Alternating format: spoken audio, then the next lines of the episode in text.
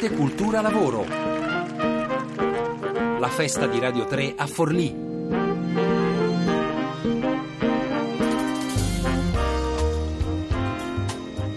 Grazie, grazie ad Antonio Audino. Noi in effetti siamo già qui in piazza Guido da Montefeltro, il pubblico è numeroso nonostante il caldo. Grazie, grazie davvero di essere qui e riprendiamo il filo del racconto, è proprio il caso di dirlo, attorno alla collezione Verzocchi e ai quadri della collezione Verzocchi. Forse eh, di tutti i 70 quadri della collezione, questo è quello che ci fa capire di più come è cambiato il lavoro, che è un po' il modo in cui stiamo cercando di raccontare Forlì, questo territorio, ma non necessariamente nel modo in cui potreste pensare. Eh, è un quadro di Luciano Gaspari, eh, un artista veneziano, nato nel 1913 eh, ha esordito giovanissimo, il più giovane artista che ha mai partecipato alla Biennale di Venezia a soli 19 anni, pensate, nel 1932 e eh, per due anni si è dedicato con grande interesse proprio a questo soggetto, a quella delle ricamatrici. La merlettaia di Burano è il titolo di questo quadro che ha seguito proprio affascinato dalla ripetizione, dalla ri- ripetitività dei movimenti necessari per ricamare, per cucire, anche per seguire delle tecniche antichissime, eh, proprio come quelle del ricamo. Per lui, naturalmente, dalla prospettiva pittorica, eh, questo era anche un modo per raccontare attraverso delle forme geometriche anche una figura eh, in movimento e quindi per riflettere, come tanti artisti di questo periodo, intorno al rapporto tra l'astrazione e eh, la figurazione. Eh, vi dicevo però che naturalmente eh, questo è un modo anche per arrivare al presente, per capire come è cambiato il lavoro, perché se Luciano Gaspari era proprio affascinato da questa ripetitività, da questa costrizione meccanica che dovevano seguire eh, queste ricamatrici, le merlettaie di Burano. Cioè, noi abbiamo con noi un ospite che saluto, che ringrazio per essere qui, che è Francesca Bencivenni, benvenuta. Grazie a te, grazie a te. E per Francesca il ricamo non è stato affatto una costrizione, ma invece una scelta di libertà assoluta e ce la facciamo raccontare. Francesca Bencivenni. Sì, la mia è stata una scelta di libertà insomma, libertà è stata la crisi economica in realtà che mi ha, che mi ha fatto scegliere questo. Io eh, ho iniziato a ricamare a tre anni. Prima che lavoro facevi? Eh, ho fatto per tre anni il facchino in un mercato ortofrutticolo e per dodici l'operaia metalmeccanica. Quindi un lavoro completamente differente da quello della merlettaia.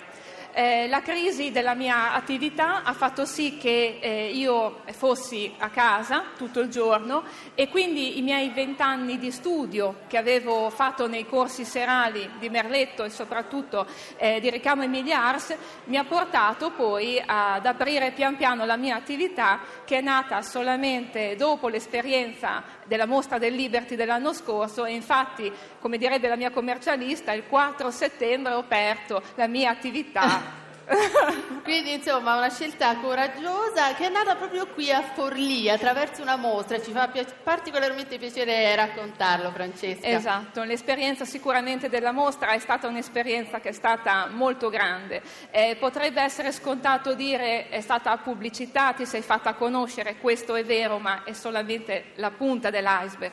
In realtà la mostra serve ad altro, serve a capire che bisogna studiare molto di più, bisogna impegnarsi molto di più. Adesso adesso, al contrario di quello che la gente può pensare, io lavoro molto meno con l'ago ma ecco, studio molto di più. perché Francesca Benciveni è una delle ultime eredi di una tecnica antichissima, eh, la Ars Emilia, Emilia Ars di eh, Ricamo, ce lo, puoi raccontare? Certo, Emilia Ars in realtà eh, non è una tecnica ma è una società, in realtà è forse più un ideale eh, di due persone principali, sono Alfonso Rubiani e il conte Francesco Cavazza e insieme a loro tanti altri bolognesi di diverse classi sociali, dagli artisti agli artigiani, nobili, industriali eccetera. E queste persone diranno che bisogna far risorgere le arti decorative dalla banalità.